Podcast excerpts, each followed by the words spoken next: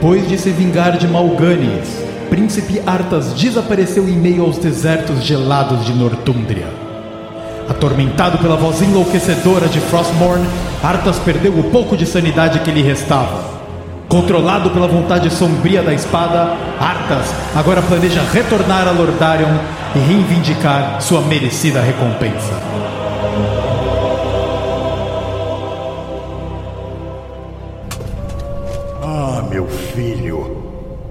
Você não precisa mais se sacrificar pelo seu povo. Você não precisa mais carregar o peso da coroa. Eu cuidei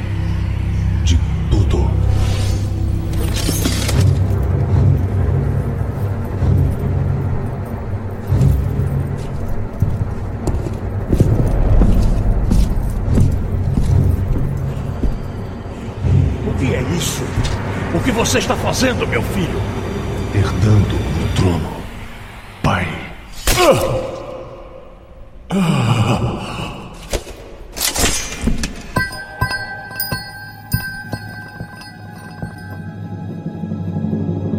este reino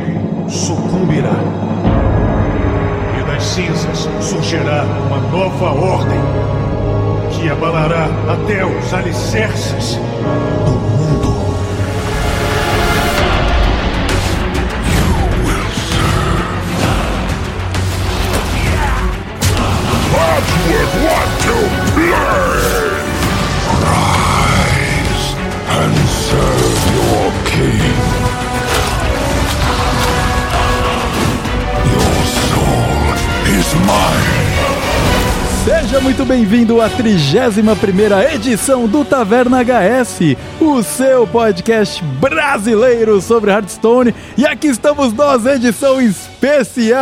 Afinal, saiu aí a tão esperada nova classe e não é o Panda, né? Não é o Panda que tanta gente queria, mas veio aí o, o Lich King, o Death Knight, né? O Cavaleiro da Morte, como está sendo falado em português. Então, temos muito a discutir, meu querido ouvinte. Você já sabe que isso com certeza vai estar no conteúdo de hoje. Então, se você está se sentindo um pouco ah, atropelado e amontoado pela quantidade absurda de informações que estão sendo lançadas pelo Hearthstone e pela Blizzard ultimamente, não se preocupe, porque a gente vai fazer aquele breakdown, aquela quebradinha e mastigada de informações para você. Mas antes disso, como sempre, aqui do meu lado temos o Paulo. E aí, Paulo, como estamos? Sobreviveram a mais um dia? E aí, Vitor, tudo bom? Sim, cara, tudo em paz, sobrevivendo mais um dia, mais uma semaninha. O jogo ele tá meio paradão, né? Então a ladder ela tá muito parecida da última vez que a gente conversou, as coisas não estão acontecendo, não tem grandes transformações. Então nós vamos falar um pouquinho dela, nós vamos falar um pouquinho de outros tópicos e aí nós vamos falar um pouco também do DK, que chegou aí, muita gente já esperava, uma nova classe.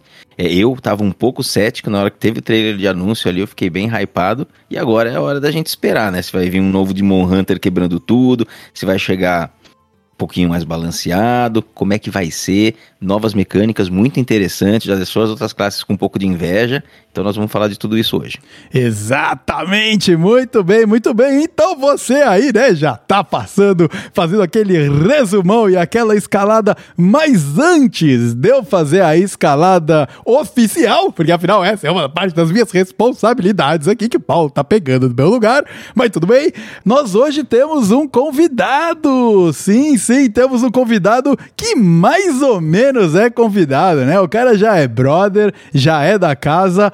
Casanova! Já que já que é da casa, é o Casanova. Seja muito bem-vindo ao Taverna. Faltou. Mas, cara, pô, se introduza aí, se apresente para o ouvinte do Taverna HS que pode, talvez, porventura, não conhecer você. Fala galera, boa noite, boa noite Paulo, boa noite Vitão, obrigado pelo convite de vocês. Primeiramente, tem que agradecer, né? Tô muito feliz de estar aqui.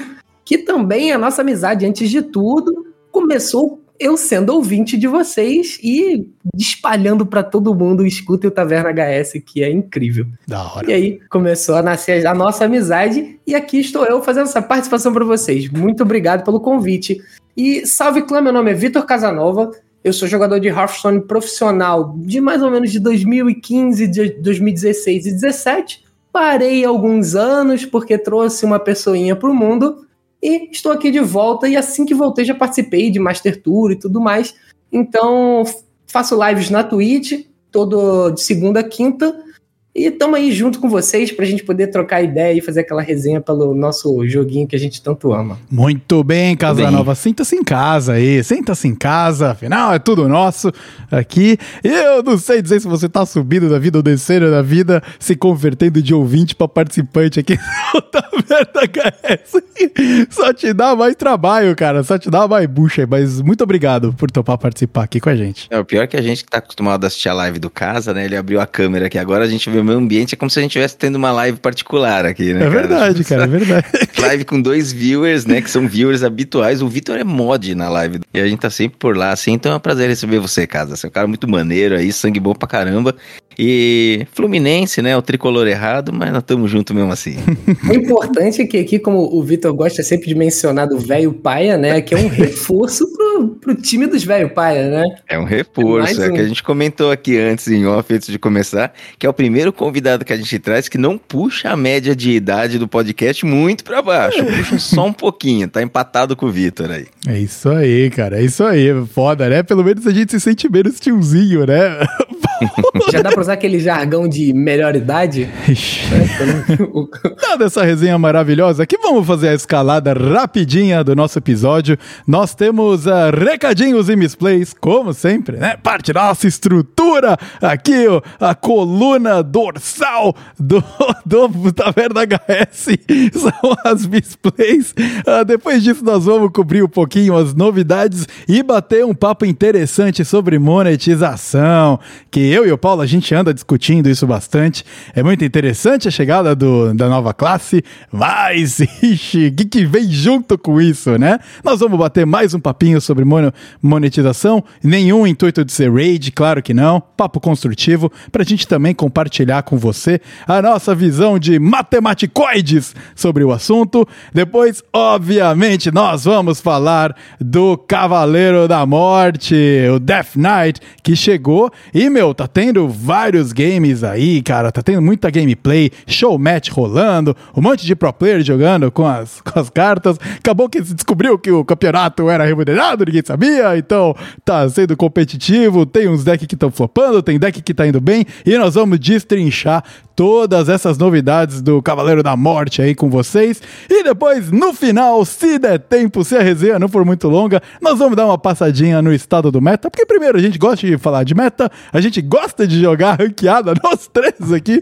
gostamos de jogar a ranqueada e apesar da coisa estar tá meio ah, paradinha por lá, sempre vale a gente dar uma, uma faladinha, mas isso se der tempo. Se não, a gente de repente manda um tweet aí, né, Paulo? Falando sobre um assunto ou alguma coisa, deixe sobre sua responsabilidade. Exatamente, deixa com o pai aqui. Isso posto, Vamos para a musiquinha. Ainda estamos em Nátria. Parece que não, mas ainda estamos em Nátria. Então vamos lá. Introdução do Castelo de Nátria. Você tá pronto, Paulo? Eu tô pronto. Vamos e, nessa. E você, Casão? Você tá pronto? Quase traumatizado de tanto denátrio, mas estou pronto. Muito bem. Então vamos lá. Bora.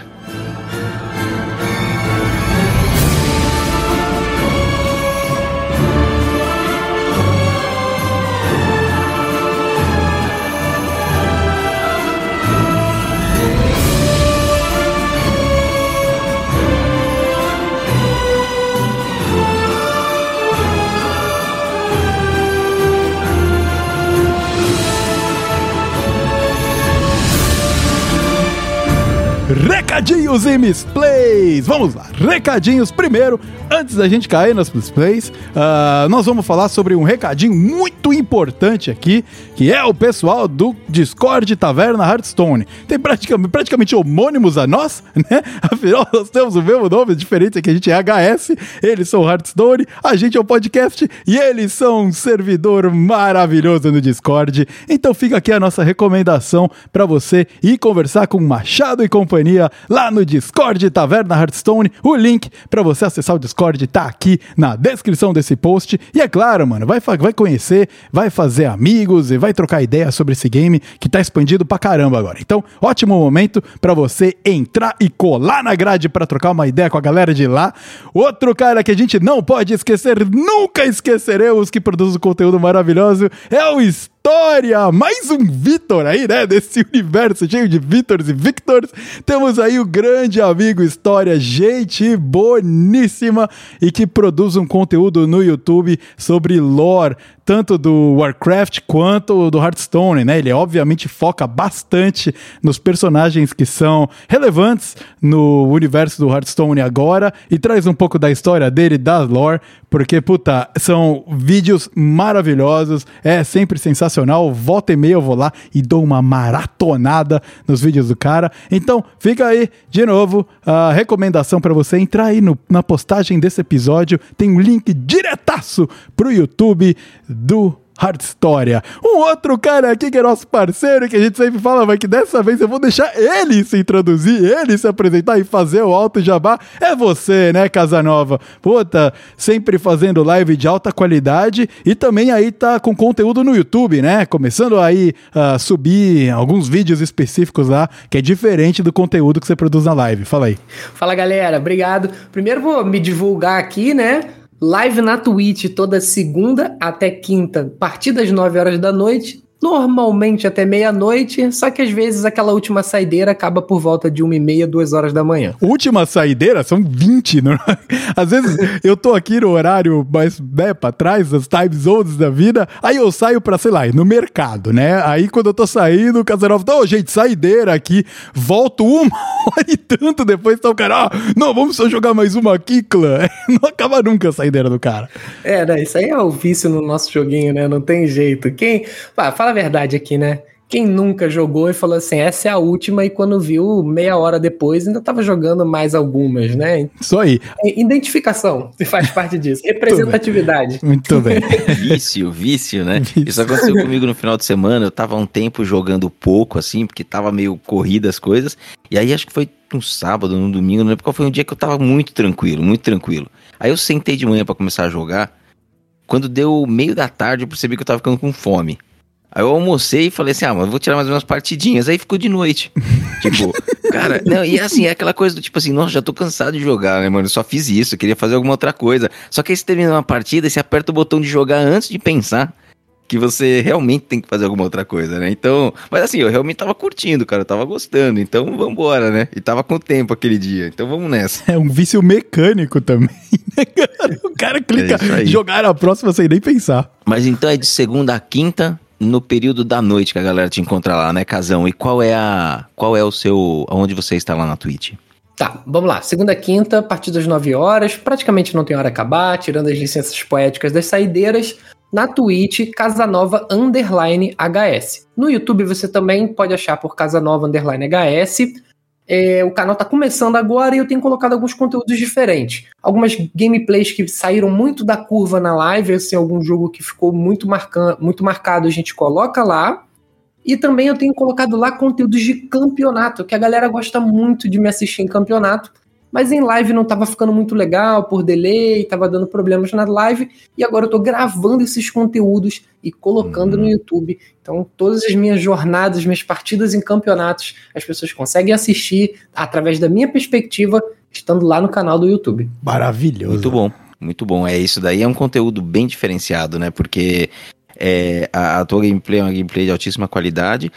E assim, a gente que já está acompanhando faz um tempo, a gente também já percebeu que condição que você tem de analisar as partidas também é muito elevada, assim, né? Porque tem assim, tem o fato de você jogar bem e tem o fato de você saber analisar a partida. Então eu acho que fica uma coisa assim muito instrutiva, né, cara? Muito boa para quem tá começando. Às vezes a pessoa vai falar assim, ó, eu não tô entendendo determinada play. Só que aí você vai estar tá comentando ali o motivo da play, né? E o porquê que aquela partida foi interessante.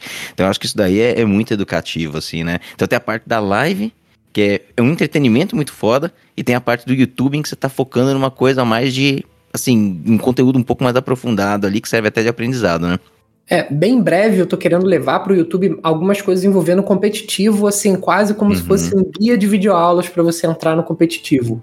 como é o, uma melhor de cinco, o que, que você tem que pensar no formato Conquest, como é que você monta os seus decks, quais são as formas de você montar os seus decks, como qual é a sinergia entre eles, é, onde você acha os seus os campeonatos para participar, é, qual é a melhor forma de você encontrar pessoas que tenham mais ou menos o mesmo nível de você para você treinar junto, várias uhum. guiazinhos que podem ajudar as pessoas a se desenvolver e participar mais de campeonatos e fazer o nosso cenário brasileiro crescer e se desenvolver, assim como muitos anos atrás me abraçaram e me ensinaram muita coisa. Foi o Coreia na época, e depois Loxodontes, o Legolas, alguns grandes nomes do cenário me abraçaram muito no passado, o próprio Reis, eu fui aluno do Reis durante muito tempo.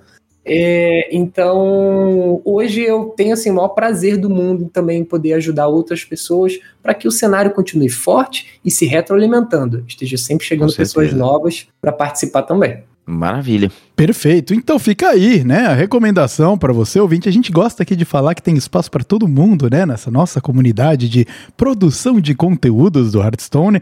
Então tem a galera que faz o conteúdo engraçado, o conteúdo descontraído, tem a galera que faz o conteúdo do BG, né? Tem a galera que faz o conteúdo só ranqueada e tem a turma que foca aí no competitivo, que é onde o Casanova uh, se enquadra. Sempre, meu, você vai ver a live do cara, é realmente gameplay de bem alto nível mesmo. Então, puta, fica aí a nossa recomendação para ir conferir a live e os vídeos do YouTube do Casanova. Vai ter aqui provavelmente links na descrição no episódio de hoje. Então, clica lá e vai conferir. Pisando nas misplays. Nós tivemos, mas pelos dons dos deuses da pós-produção, vocês não ficaram sabendo, a não ser que vocês acompanharam ao vivo a nossa gravação, porque aquela a gente fez do canal do, do Discord do Taverna Hearthstone. Mas, Paulo, a gente falou umas bobagenzinhas lá e acabou corrigindo, né? Então eu acho que. Você acha que a gente precisa se retratar aqui? É, na verdade a gente não teve misplay, porque, na verdade, a única misplay que teve, que foi séria, que foi eu que tinha falado, falei uma bobagem lá na hora de fazer um comentário do dia jailer lá do Paladino. Fomos avisados ali ao vivaço lá, o Casa tava lá, inclusive, o Machado tava lá. Aí depois na pós-produção saiu, né? Então não tem erro. então ficou tudo certo. E você, ouvinte, como não foi conferir a gente lá do Discord, nunca vai ficar sabendo exatamente do que nunca se tratou. vai ficar sabendo. Segredo! Nunca. Então, conteúdo exclusivo pra quem tava lá. vamos lá, bola pra frente, vamos seguir no jogo aqui. Uh, muito bem, Paulo. Novidades, vamos falar de novidades de dinheiro aí, cara. Uh, primeiramente, notícia nova, né? Saiu ontem, no dia de acordo com a gravação do episódio de hoje o rompimento, não o rompimento, né? Mas a não renovação da, da Blizzard barra Activision barra Microsoft com a NetEasy, que é a parceira deles para fazer a Cara, uhum. a distribuição do jogo, né? Tanto do Hearthstone quanto StarCraft, uh, Diablo 3, tá tudo lá, né? E eles não renovaram. Então, não vai ter o jogo, tecnicamente. É, a gente, a gente resolveu, a gente não costuma nunca trazer informação quente aqui, né? A gente costuma trazer informação, porque nós não somos assim um diário de Hearthstone, né? A gente grava uh, quinzenalmente, e às vezes até passa um pouco disso. Então, não é informação quente. Mas como aconteceu hoje, e eu vi muita é, conversa em torno disso por aí, fala assim: ah, vamos trazer um take rápido aqui, né, para posicionar algumas pessoas e também dar a nossa visão. Então, essa questão que o Vitor introduziu é a NetEasy, né, que é a NetEasy, que é uma empresa chinesa que é associada da Blizzard para facilitar com que a Blizzard consiga, consiga levar os produtos dela para a China. Né? Por que, que isso acontece lá? Porque a China é um país muito diferente de todos os outros do mundo. Né? Então é um país muito fechado, muito rígido, com muitas leis específicas, e, e é necessário que seja feita uma série de adaptações, inclusive às vezes adaptações dentro do jogo. Né? Cards que às vezes tem tipo uma arte diferente lá, do resto do mundo. Tem um texto diferente, assim, tem uma série de ajustes que são feitos por causa de legislações locais chinesas. Então é, é uma mudança grande dentro do jogo, sem falar em comunicação, divulgação, como é que você conversa com um público chinês que a gente não tem muito acesso, que a gente não consegue saber como, como vender direitinho as coisas para ele, como ser respeitoso, como tudo isso. Então tem essa empresa e aí não é só com a Blizzard, não. Eu acho que a maior parte dos grandes players ocidentais que vendem pesado dentro do mercado chinês, eles precisam essa espécie de intermediário, dessa consultoria, para poder trabalhar lá. Tá? E essa empresa é uma empresa que já trabalha com a Blizzard há muitos anos. Então, se eu não me engano, é desde 2008 que eles têm essa parceria e através da qual a Blizzard vende todos os produtos dela lá. Quando a gente fala produtos, a gente tá falando de Hearthstone, World of Warcraft, Diablo, todos os jogos da franquia. É, o Immortal não se enquadra, né? Ele tá no outro rolê. O Immortal, ele ficou num outro acordo, que é um Isso. acordo de mais tempo. Então, um- o acordo que foi rompido agora recentemente, não renovado, né, na verdade, ele não inclui o Immortal. O Immortal tá garantido. Certo. Mas ele é, parte da NetEasy também? Você sabe se, se é ou não? Assim, o Immortal, na verdade, ele foi feito em conjunto. Ele é uma ideia junta, as duas empresas têm a participação quase que igualitária no Immortal. Tem seus percentuais diferentes, mas nesse caso, nesse jogo em específico, a Neris também é dona do jogo. O jogo partiu muito de ideia delas, uma formatação de muita coisa que fazia sucesso lá na China, com relação ao sistema de pagamento, inserção de itens no jogo, eh, loot box e afins, e eles trouxeram essa visão do, do mundo de lá para construir o jogo junto à Blizzard. Então, nesse jogo ele tem um contrato separado porque ele foi produzido junto a eles. Sim, o laço da parceria ela era forte a esse ponto, a ponto de criarem um Uhum. jogo junto. E parece que tinha um outro também que estava sendo feito junto também. E aí eles vão É, isso como- ajuda a explicar um pouquinho por que, que ele é tão diferentão de outros produtos da Blizzard que a gente tá acostumado aqui no ocidente, né? Porque foi incluído uma mentalidade que é um pouco mais gacha, que é bem forte no mercado oriental, né? Então também fica, fica um pouco explicado, né? É, e o diferente você quer dizer sanguessuga, pay to win, hardcore, né, cara? É, exatamente, né?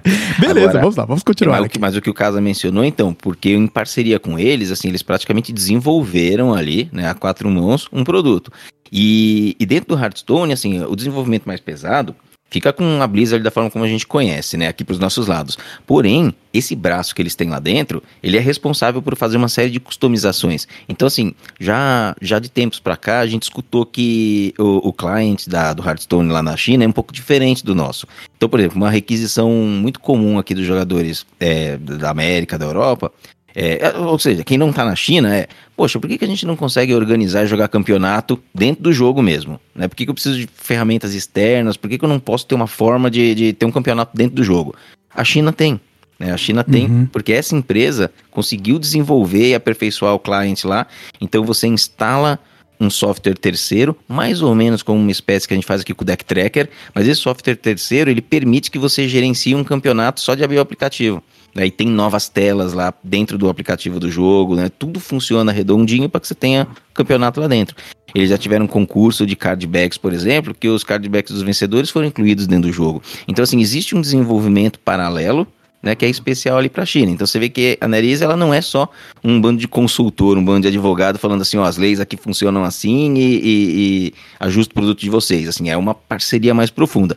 E aí por uma série de problemas que aí a gente não tem certeza de quais que são, especula-se um pouquinho aqui, especula-se um pouquinho lá, eles resolveram que não vão é, renovar esse contrato e por isso a partir do dia 23 de janeiro a Blizzard está sem amparo legal dentro do mercado chinês. E sem amparo legal no mercado como a China, mano, um país complicado nesse sentido, você retira os seus produtos. Então essa, essa é a comunicação que chegou hoje. Agora, aí é a minha visão pessoal. Eu acho que a chance de não ter os produtos da Blizzard na China a partir de 23 de janeiro é zero. Tá? Porque, assim, não fica dinheiro na mesa, né, galera? É grana, é muita grana, é um mercado gigantesco. Hoje saiu uma cifra que é, a China corresponde a 3% da, do faturamento da Activision. E aí o pessoal, ah, mas aí é só pouquinho, é descartável. É assim, mas a Activision não é a Blizzard. E quando você olha um produto como o Hearthstone, é muito mais que 3%. Muito mais. A Uhum. Blizzard, a China carrega o Hearthstone em boa parte do faturamento, pensando em um único país. Então, assim, não vai ficar sem, sem essa renda e não vai ficar sem os jogos lá. Então, provavelmente tem dois executivos fazendo cabo de guerra lá, um grupo de executivos puxando pra cá, um grupo puxando pra lá, ó, vou mudar, não, não vai mudar, então eu vou sair. E, mano, é assim, é, os caras são os picas da galáxia dos negócios, mas no fundo, quando a gente vai ver, é tudo meio criança também, né? E Uhum. fica com guerra de ego e, e puxando cabo pra lá, puxando cabo pra cá. Então, no final das contas, o que vai acontecer é que seja com a NetEase um novo contrato, ou seja com outro fornecedor, vai ter os jogos.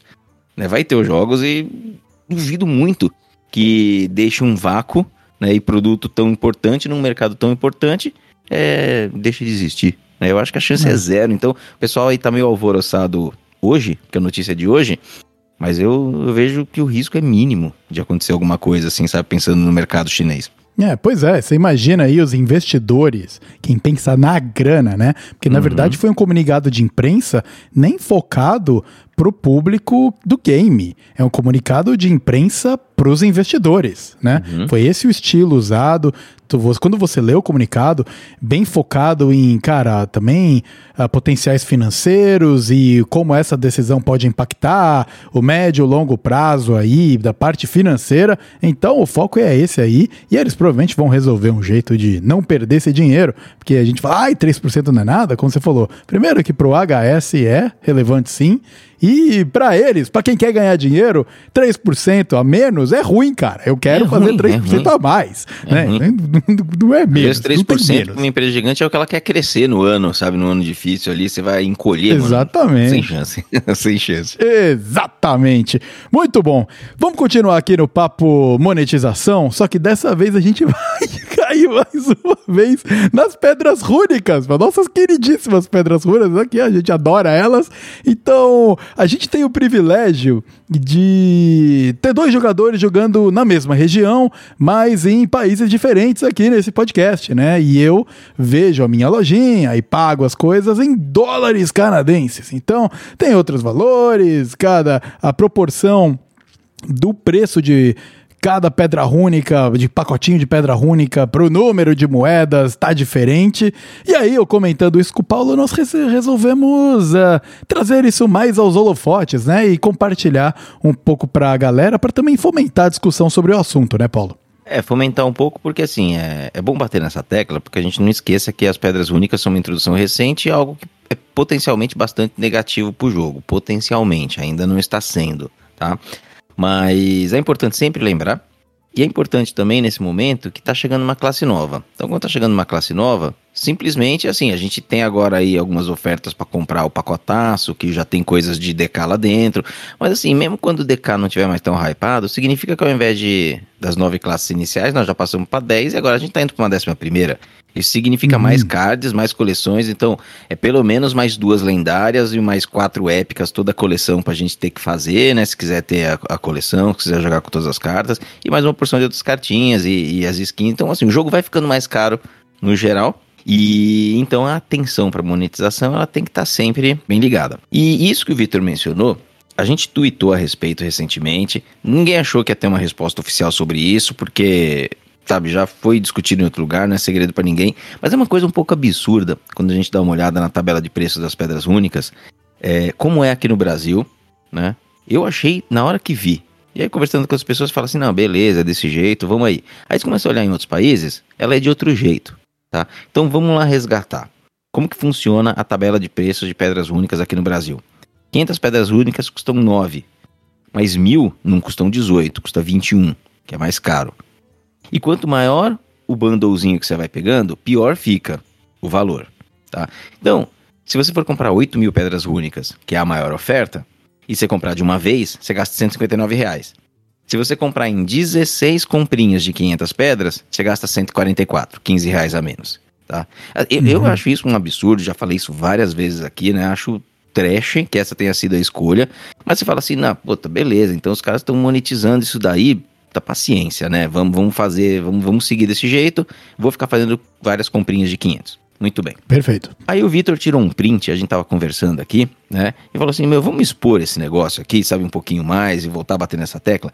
Porque tem alguns outros países, e isso também já era sabido, que a tabela de preços é diferente. Aí o Vitor foi olhar na dele e a tabela é bem diferente. Então, lá não são 9 reais na oferta mínima, são 6 dólares e 25 centavos. Mas qual é a diferença?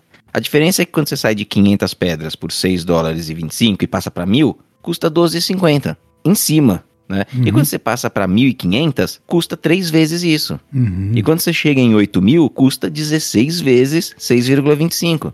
16 vezes 6,25 dá praticamente 100 dólares e a oferta lá custa 99 dólares, 99 centavos, tá? Então assim, o multiplicador lá, lá tanto faz qualquer uma que você compra. Então assim, a justificativa que eu já ouvi antes fala assim, Paulo, pô, a Blizzard ela monetiza essa questão do tempo. Se você quiser gastar tempo, você faz várias compras de 500 e economiza dinheiro. Se você quiser economizar dinheiro, você vai direto na compra de 8 mil, você vai gastar 15 reais a mais, mas é assim que funciona. Tá bom, mas é assim que funciona pro Brasil. Não é assim que funciona pro Canadá. Exatamente. Se essa for a mentalidade correta de interpretação, por que, que só, só serve para cá e não serve para outros lugares?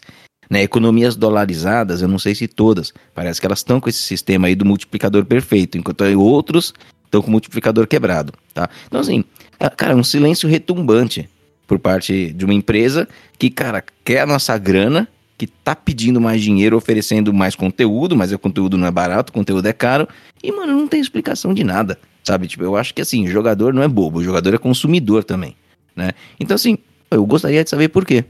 Porque é. em outros países o multiplicador é, é, funciona redondinho. Quero mil, quero duas mil, quero oito mil. Você vai lá e compra. E aqui eu tenho que ficar fazendo compra de 500 em 500 para não me sentir um trouxa. Eu acho que a coisa é, é esquisita, cara. A gente não tá nem discutindo Uh, o valor do game, se é caro ou barato aqui, uhum, né? Isso. A gente está discutindo a estratégia de negócio.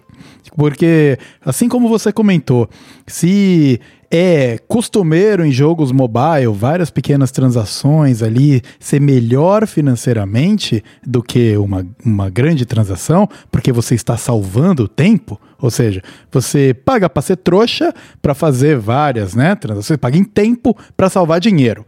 Uh, isso é uma estratégia de negócio. Né? E se isso está equivalente em todos os lugares onde o mercado existe, a, lojinha existe, beleza. Né? É assim que é, goste ou não, esse é o mercado. E é assim que é a estratégia. O nosso caso aqui é que a gente não sabe, né, cara, qual que é a estratégia. Porque aqui eu posso ir lá e comprar 8 mil runas com um clique, não arriscar é, travar a minha, o meu cartão de crédito com várias contas iguais, ou ter que fazer o lance de colocar dinheiro na, uh, no, na Battle.net com Battle.net moedas para poder comprar, né, pelo aplicativo numa transação só, uh, o que é outra coisa, né, porque daí é outra parte do negócio também.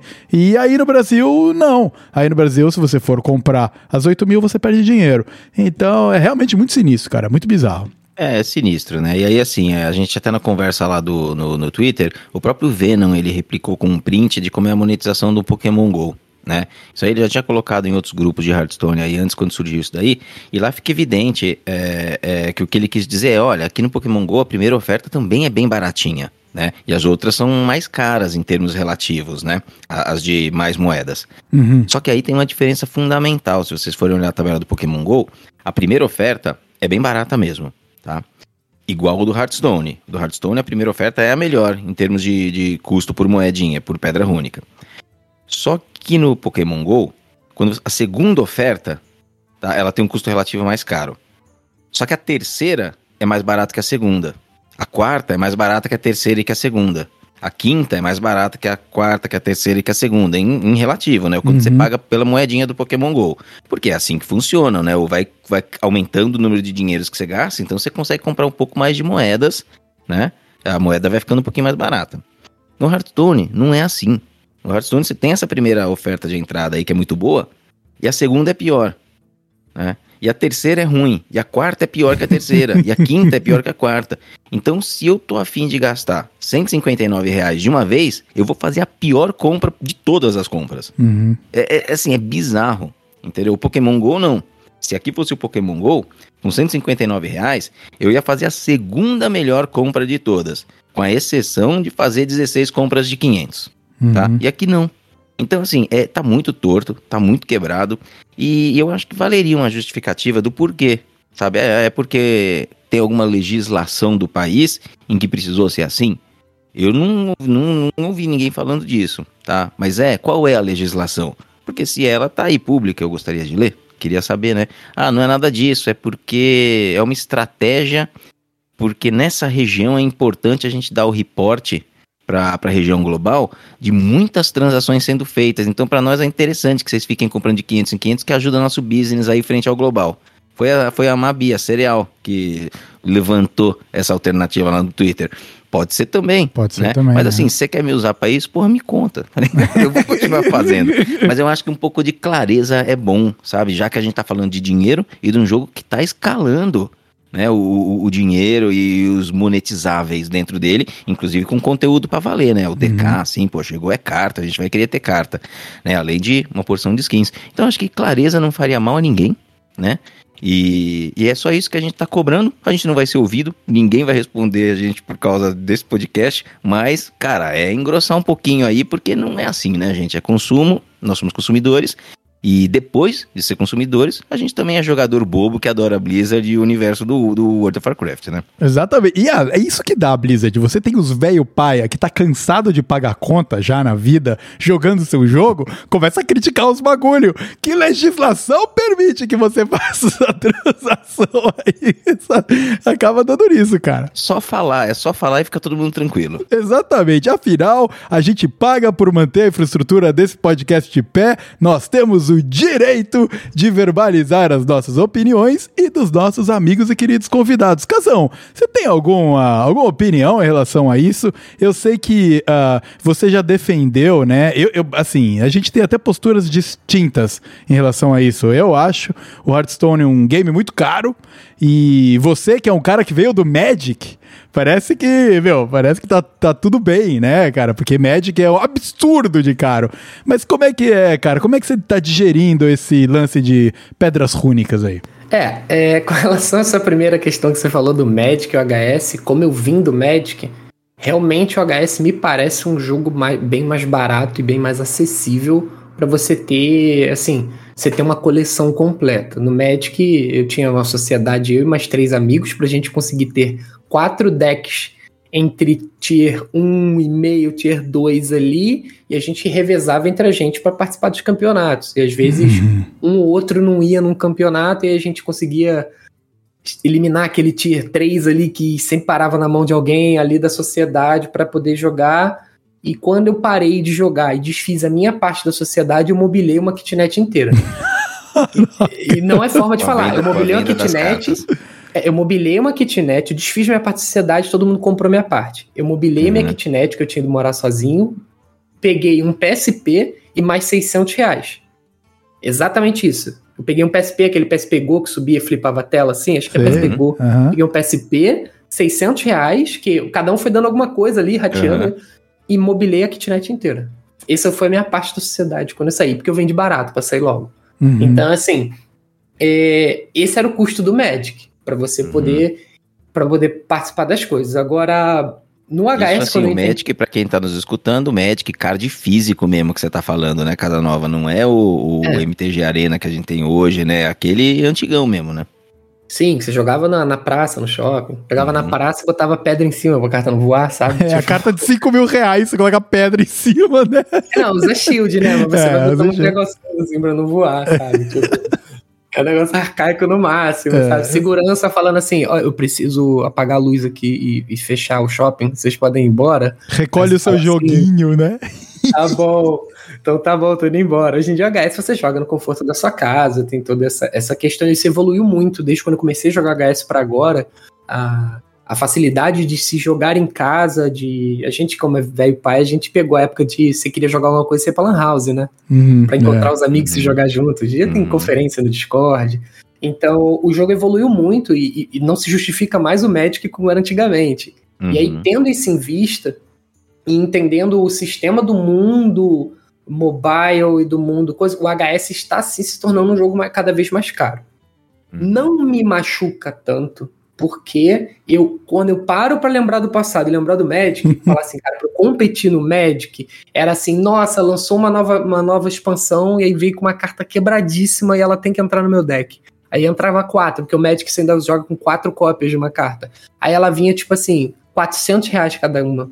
Aí você fala, meu Deus, tipo, uhum. 1.600 reais pra eu dar um upgrade no meu deck agora aqui, ou eu já tô fora do meta com o deck, o deck já tá por trás, pra fora, assim, sabe? É igual você vai jogar com contra o Shaman e aí lança o Denatrius e, você, e o Teotário você não pode botar no seu deck porque custa 1.800 reais, 1.600 reais você botar um Denatrius e Teotar no seu deck, sabe? Então, assim, era essa sensação que eu tinha no Magic. No HS, eu não sinto isso, então faz eu achar que o jogo não é tão caro. Mas não quer dizer que ele não seja se eu comparar ele com outros jogos. Entendeu? Quando eu comparo com outros jogos. comparar ele com uma sistemática mais moderna, né? Hoje, que às vezes o conteúdo é entregue por um preço mais módico e consegue se fazer uma monetização em torno dessa entrega, né? Que na época do card físico não era possível. É, a sensação que eu tenho é que talvez o HS, o HS ele se baseou muito no Magic, isso todo mundo sabe, né? Uhum. Mas que talvez ele, e toda essa parte financeira, ele também se baseou e naquele momento lá ele falou: "Nossa, eu sou incrivelmente barato para as pessoas jogarem". Mas que talvez todos os outros jogos que venham depois e reeducou o público com um novo sistema de monetização, talvez o HS não acompanhou isso e talvez ele ainda olhe e fale assim: "Nossa, como eu sou barato para jogar" e tá todo mundo assim falando: "Alô, com 10% uhum. do preço, o cara no meu jogo tá jogando.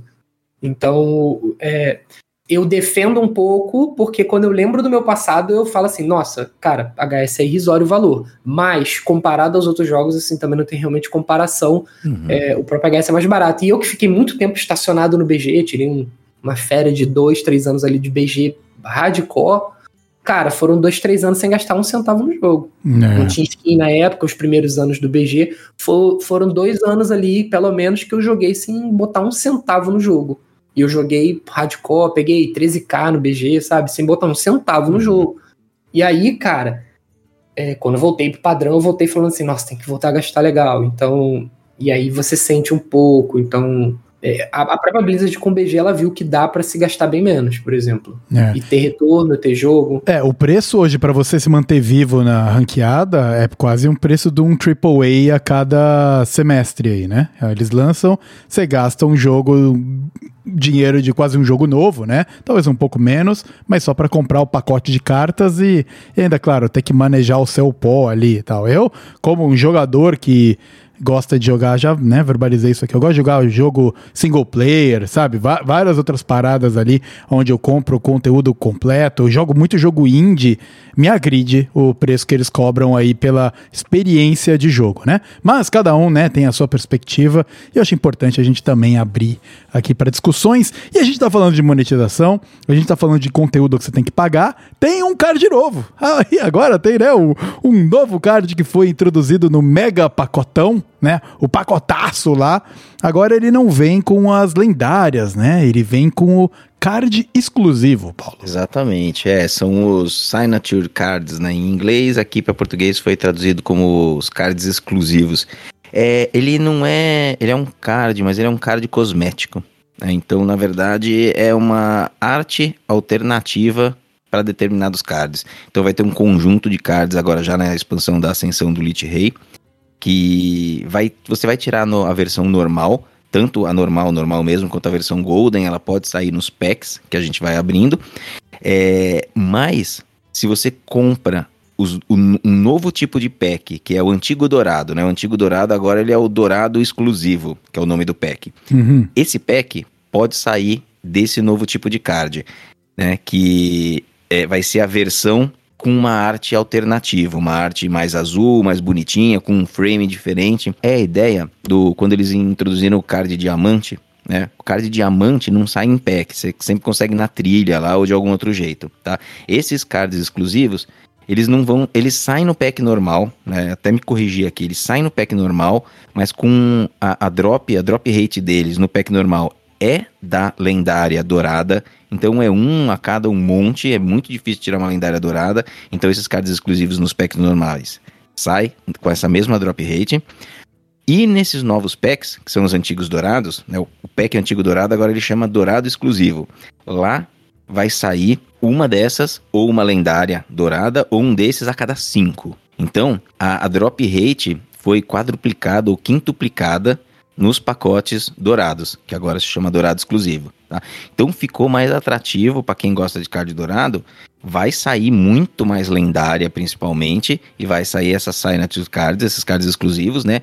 Um pelo menos a cada cinco packs. Tá? Então, assim, melhorou muito. Porque antes era bem mais ou menos, né? Que é, para quem gostava de card dourado, gastava um dinheirão lá e você tinha uma taxa de dropagem ali que não era alta.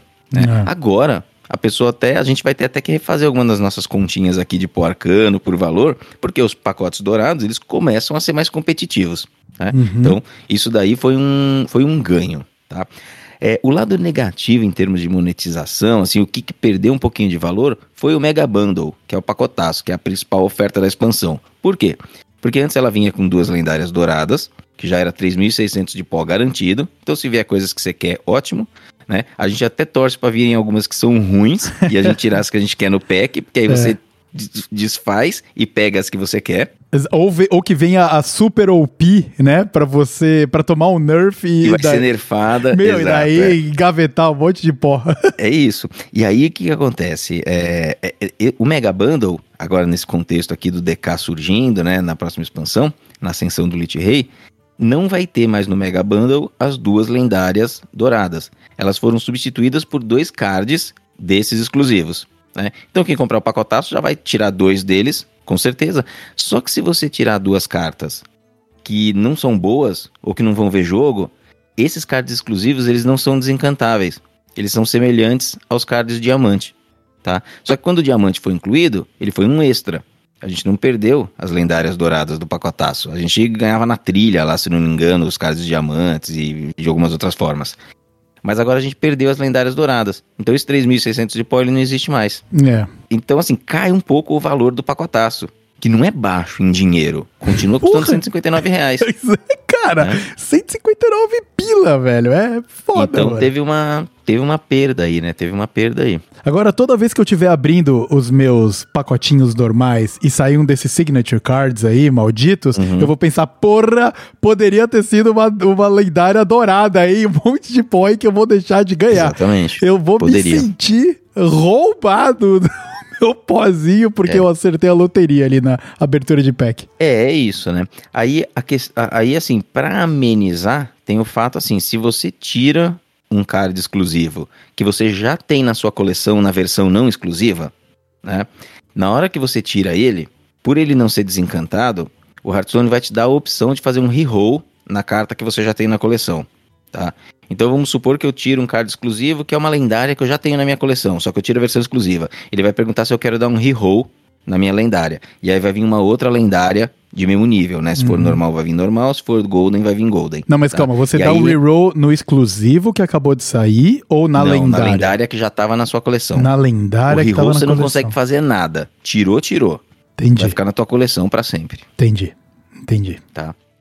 Então é isso. É, é um cosmético, tá?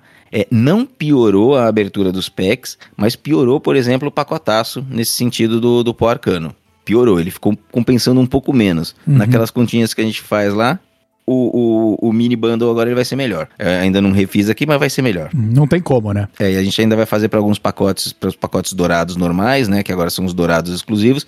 E vamos ver quanto é que fica. A grana é grande, a grana é alta, né? Mas pode ser que esteja compensando agora que o Dust, para quem tá precisando ca- captar Dust, esteja compensando, porque Uhum. vai sair uma lendária a cada cinco pacotinhos, né? Você torcer para ser uma lendária, né? E não ser o card exclusivo.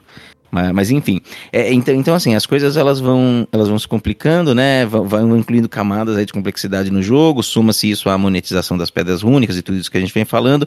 Então você vê, a gente tem que acompanhar de perto, né? A gente gosta de cobrir esse tópico aqui, porque ele não é dos mais simples, né? Uhum. Então, mas estamos aí, ó. Por enquanto, ruim não é, tá? Mas o, o Mega Bundle, no geral, eu não tô achando ruim, mas o Mega Bundle já piorou um pouquinho. Perfeito. E lembrando pra você, querido ouvinte, que quando a gente fala bom ou ruim, é na conversão real por Dust. Quanto que você Isso. tá pagando por cada unidade de Dust ali, basicamente, que você tá abrindo nos seus, ah, nos seus bundles ou nas suas compras Isso. todas. Já que tudo que você tem dentro do Hearthstone é Dust. né? Exatamente. Seja na forma no potinho azul ali pra você fazer outras cartas, seja na forma de cartas que você usa. Exato. carta que você usa é Dust também. né? Exatamente. Depende, eh, depende, vai depender um pouco do valor. Mas tudo que a gente tem dentro do Hearthstone pode não parecer, mas é Dust.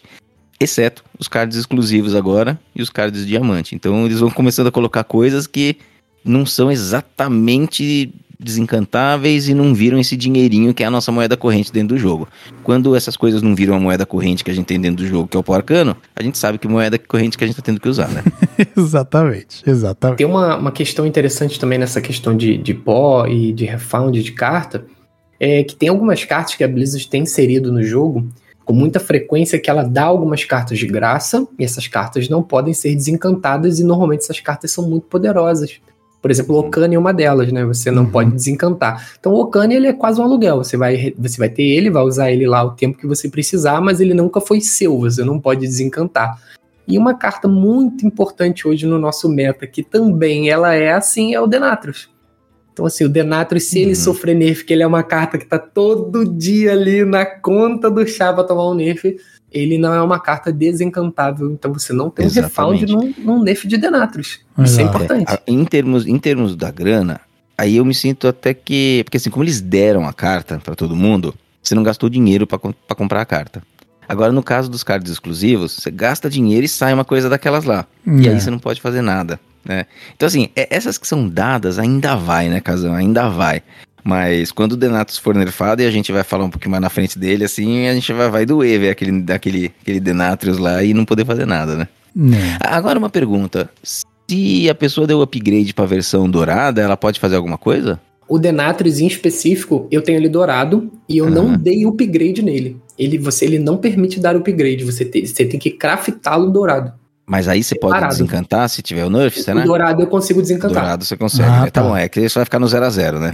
É. Uhum. Que com certeza, se ele for nerfado, o botão Ah, vai mano, cantar. você que é um detrator do Denatrius aí, é o cara que não perde a chance de bater no Dene, fez um douradão, é isso mesmo? É porque é, é, eu tenho uma. Pronto, vou me entregar agora. Foi dia eu 1 da faço- expansão, né? Ele falou, pô, esse card é foda, eu vou jogar com esse card pra sempre. É. Eu tenho um ritual de sacrifício da minha conta para ter bons desempenhos em campeonatos. Toda vez que eu tenho um Olha grande aí. desempenho em campeonato, eu pego os MVPs daquele campeonato e eu faço dourado.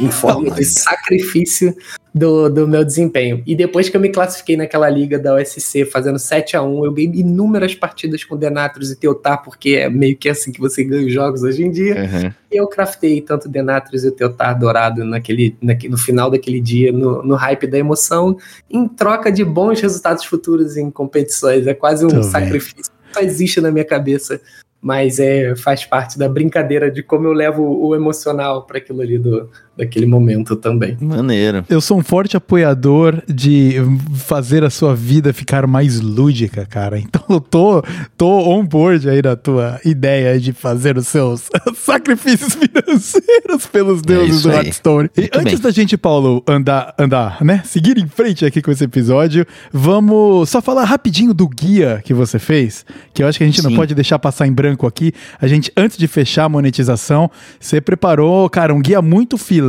pra ajudar a galera a, de repente, não, sei lá, travar o cartão de crédito fazendo 18 compras de 500 runas. Então, Isso. Paulo, vamos falar um pouco sobre isso aí, cara? É, bem lembrado. Inclusive tá lá no Twitter fixado, né? A gente vai colocar o link na descrição também. Ele é um guia, assim, ele não é muito pretencioso, tá? A gente não tem pretensão de, de reinventar roda nenhuma.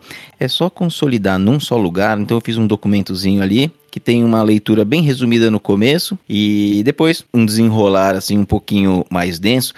Falando muito do que a gente traz aqui e dando algumas dicas, né, de como que você vai fazer essa compra para não ter problema. Então, coisas bem básicas como calcula quanto de dinheiro você precisa para comprar suas pedras rúnicas e, e- e ir lá na lojinha para pegar as ofertas.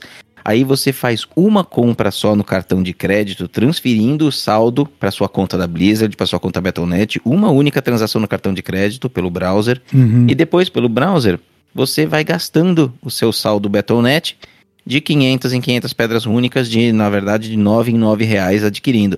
Então você faz só uma compra no cartão, né? Só paga uma vez um boletinho tal, fica tudo muito mais simples e fica repetindo depois pelo browser essas compras usando o saldo Battle.net. Quando você terminar de gastar o seu saldo, você vai entrar no jogo, suas pedras únicas vão estar lá, você faz a compra. E aí você pode fazer a compra pelo celular também, porque pelo celular não vai estar mais caro o dinheiro, as pedras únicas, né? É o mesmo valor do que no PC. Então, mas assim, aí a gente desenvolve ali um pouquinho isso, faz algumas comparações de quanto que você vai economizar. É coisa bem simples, mas nessa onda aí de novas ofertas, os pacotaços, a galera começou a perguntar pra gente, fala assim, ah, não vai dar ruim, como é que faz, qual que é o melhor jeito?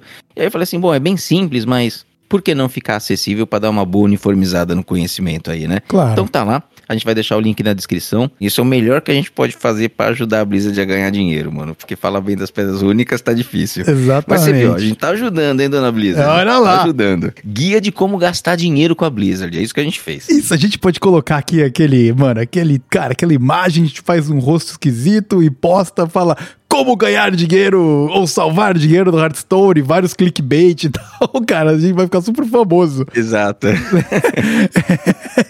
Do ca casão aqui na ligação fez aquela cara. Desculpa, eu estraguei a gravação. É. Eu não podia deixar de perder essa piada. Mas muito bem, mas é a nossa maneira, o nosso comprometimento. A gente tem uh, uma boa parcela da galera que consome o nosso conteúdo que não é o cara que tá mergulhado no universo do Hearthstone voraz, como muitos do, do de vocês que estão nos ouvindo agora.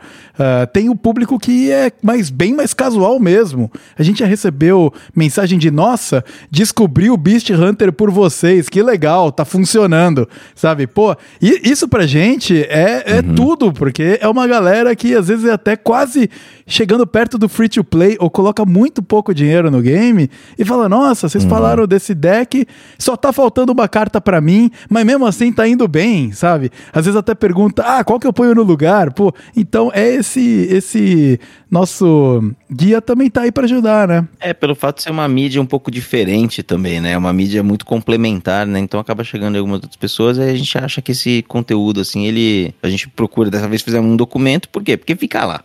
Porque nós é velho paia e velho paia faz documento mesmo, cara.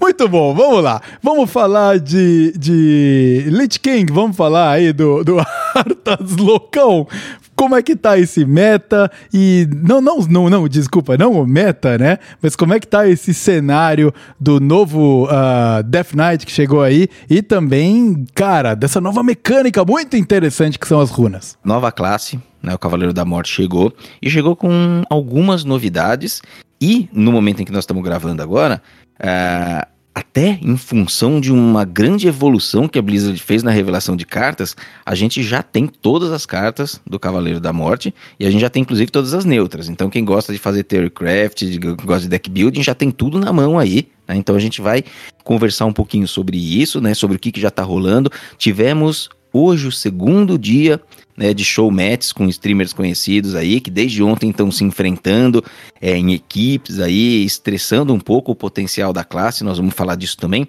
Mas eu queria, eu queria é, começar discutindo aqui com o Casa, né, e pegando a opinião dele, que o Casa veio aqui para dar um suporte para nós nisso daí, né, que ele está acompanhando super de perto. É, antes da gente falar dos decks, antes da gente falar de possíveis metas, do que, que a gente viu nesse show, dessa, nessa show matches, um pouco da mecânica da classe. Né? Porque a mecânica, ela tem uma limitação no deck building, né? Ele tem um fator limitante, é uma novidade. Então, as cartas da classe são diferentes das cartas das outras classes, porque elas têm marquinhas ali que são as runas. Então as cartas elas são divididas entre as runas de sangue, de gelo e profano. E tem cartas que não tem nenhuma runa, né? Então seriam cartas que você pode colocar em as cartas que não tem runa, você pode colocar em qualquer arquétipo de, de Death Knight. Cartas de sangue, é, elas vão ficar mais focadas em arquétipos de sangue, de gelo mais de gelo, profano mais, prof, mais do profano. E de alguma maneira você vai poder misturar, tá? Isso daí, quem tá ouvindo aqui provavelmente já conhece. Se não conhece, o mais fácil é dar uma gugada aí e descobrir como é que funciona isso, tá? Mas é uma classe que é como se fossem três mini classes dentro, né? Que são essas: sangue, gelo e profano. São limitações na montagem do deck. A gente já viu coisas assim, a Blizzard tentando fazer é, essas restrições, por exemplo, com Dex Highlander, em que você só podia colocar uma cópia.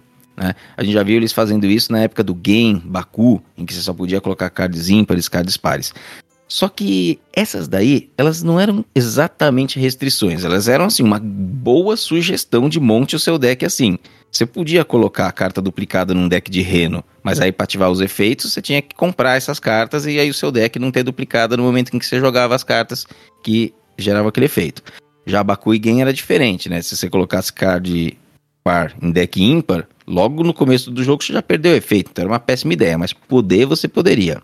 Aqui não. Aqui existe uma restrição é, in-game mesmo na construção do deck.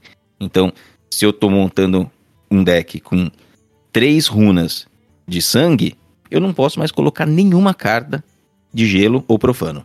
Então, assim, é uma limitação mesmo, lá na, lá na raiz, né? E aí, casa, é, assim, você viu com bons olhos esse tipo de restrição, assim, essa novidade que a Blizzard traz de certa forma, né? Porque é a restrição roots mesmo. É, você também faz essa comparação com outras coisas do passado. Como que você viu essa estratégia, né, de, de mecânica mesmo da classe?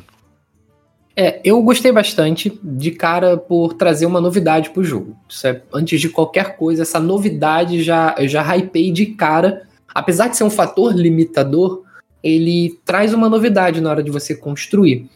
E, ao meu ver, posso estar falando bobagem, mas o que me parece é que como eles precisaram introduzir uma classe e aí ela tem que, tem que vir já com uma quantidade de cards muito grande. Para ela ser efetiva, jogável e divertida, ela, ela tinha que ser versátil. Só que como ser versátil e, e criar limitações para que ela não saia do controle de uma maneira absurda, gerando essas runas. Então eu, eu consegui dar, a, a Blizzard conseguiu dar um pack completo de controle para ela, um pack completo de, de formação de criaturas, seja para você ser mais agressivo ou você dar alt velo e gerar criaturas quase que infinitas, e um pack de muita compra de carta, muito dano. Mas imagina que você não tivesse restrição nenhuma para você poder usar tudo isso de uma uhum. vez só. Você poderia criar quimeras absurdas. Então ele criou limitações para que você não consiga extrapolar certas cartas. Então, uma carta de três runas vermelhas nunca vai jogar junto com uma carta verde ou com uma carta azul. Eu tô falando cor porque é mais fácil do que decorar a, uhum. as gemas, né? A, as runas, né? a gente não consegue nem chamar o negócio pelo nome certo, cara. Pra mim, é absurdamente difícil, porque antes de jogar HS, o jogo da Blizzard que eu jogava era Diablo. Eu joguei Diablo 2 muitos anos, eu joguei Diablo 3 muitos anos, e aquelas runas elas são idênticas às gemas do Diablo. É igualzinho. É, é, são as mesmas com o mesmo formato, a mesma corzinha, o mesmo brilho, a mesma coisa.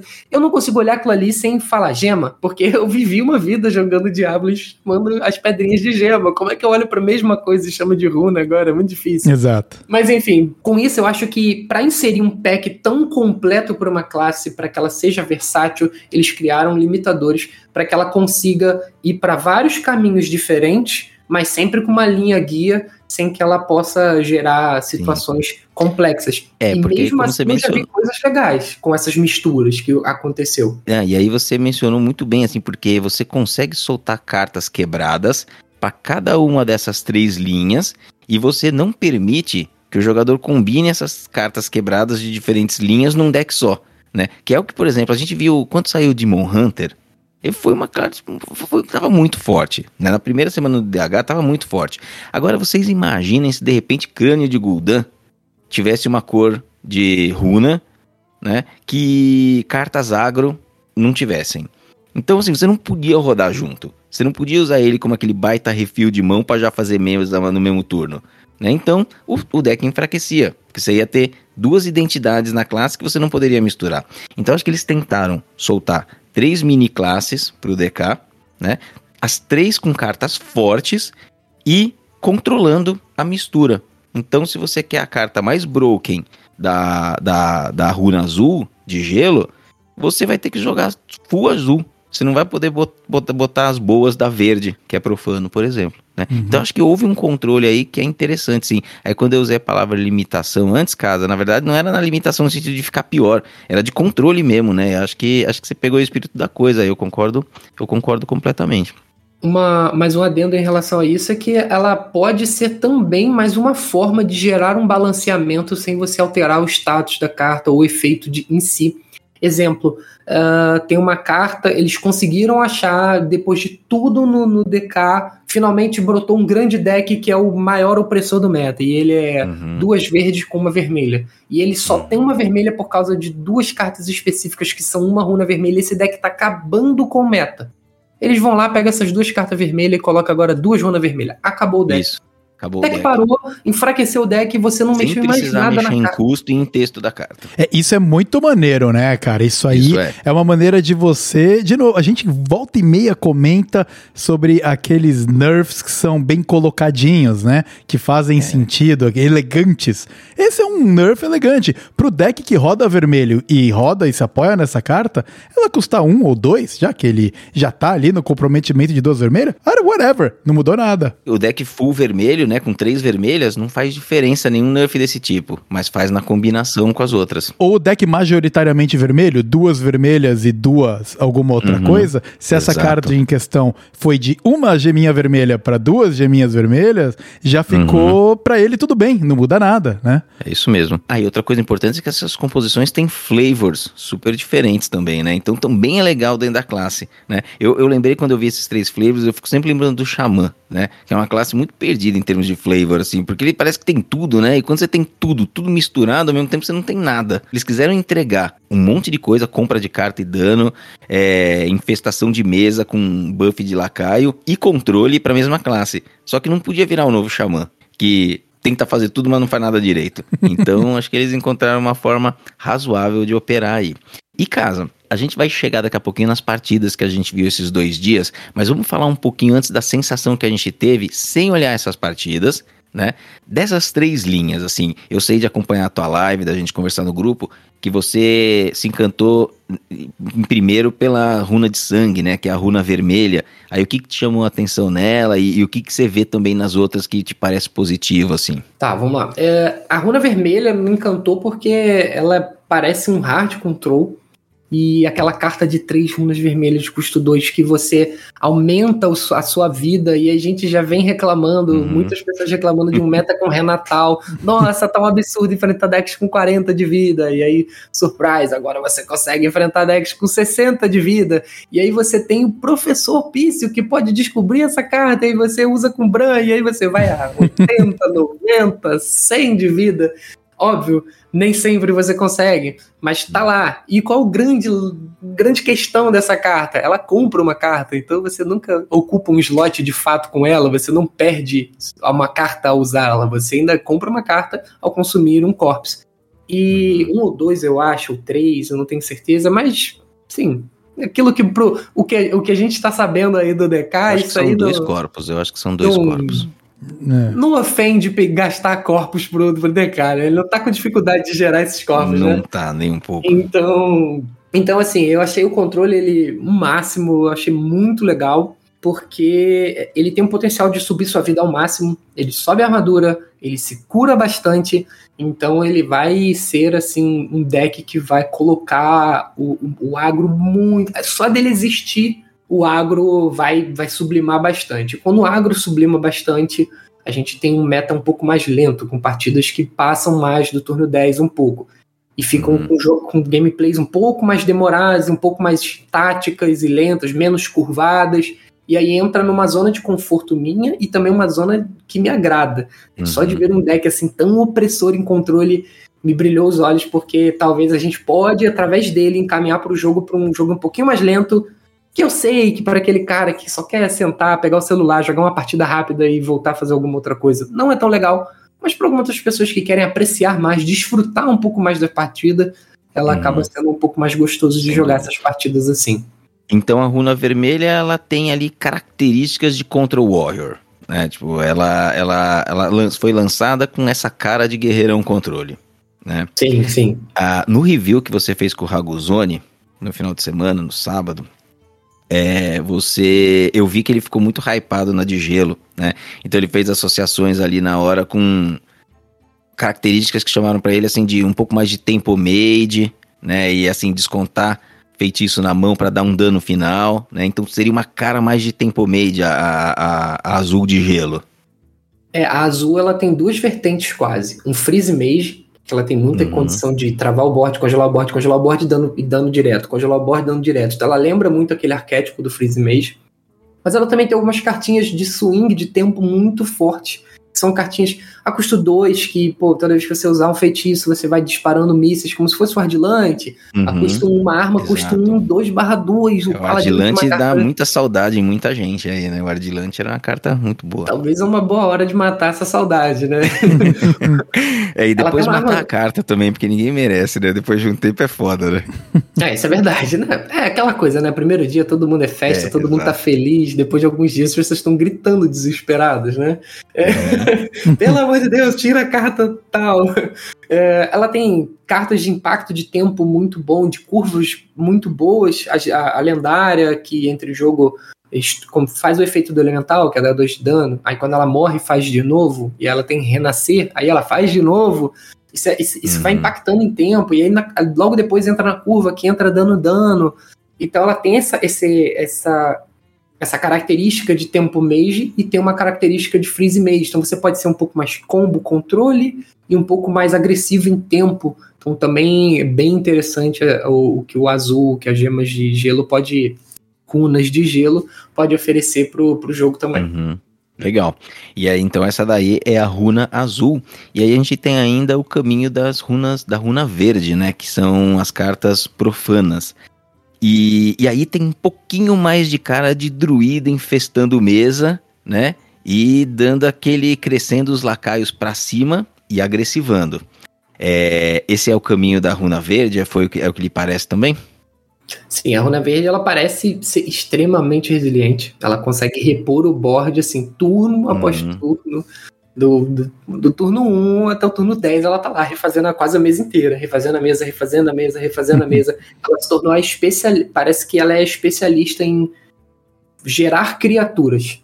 Tá? Uhum. E ela também tem muitas criaturas com, com com, com reborn e tudo mais, então você também ela consegue ser bastante resiliente. Ela, é, ela é, parece ser a especialista em mesa, sabe? Uma é especialista uhum. em control, outra é uma especialista em danos diretos e outra é uhum. especialista em mesa. Tá bem equilibradinho. Eu achei isso Sim. bem legal também. Eu, eu achei, eu achei muito elegante, muito bonita a forma como eles caracterizaram a classe através desses três caminhos. Porque até quando você pensa assim num Death Knight, você olha o Lich King, o que, que ele é, mano? É um bicho parrudão, né? Então, assim, ele tem essa componente do guerreiro, sabe? Do, do controle, meu, daquela resiliência, meu, tanca dano, aguenta porrada. Porra, ele é de gelo. Ele é de gelo, né? Então ele também consegue usar essa força, congelar, dar esse dano todo, é, que é característico da, dos feitiços de gelo. E o profano, ele, na verdade, caracteriza aquelas ondas de mortos-vivos que ele vai summonando, né? E os, aquela coisa sem controle, né? Da, da época de Trono de Gelo, que era uma coisa muito incrível. Então, acho que foram três caminhos que são extremamente flavorful, assim, muito, muito interessantes. E acho que eles conseguiram trazer mesmo, né? As cartas, quando você olha a, a, a arte das cartas, o nome das cartas, elas representam bem essas três linhas também, né? Então eu acho que nesse sentido, assim, foi um grande acerto, né? De mecânica da classe.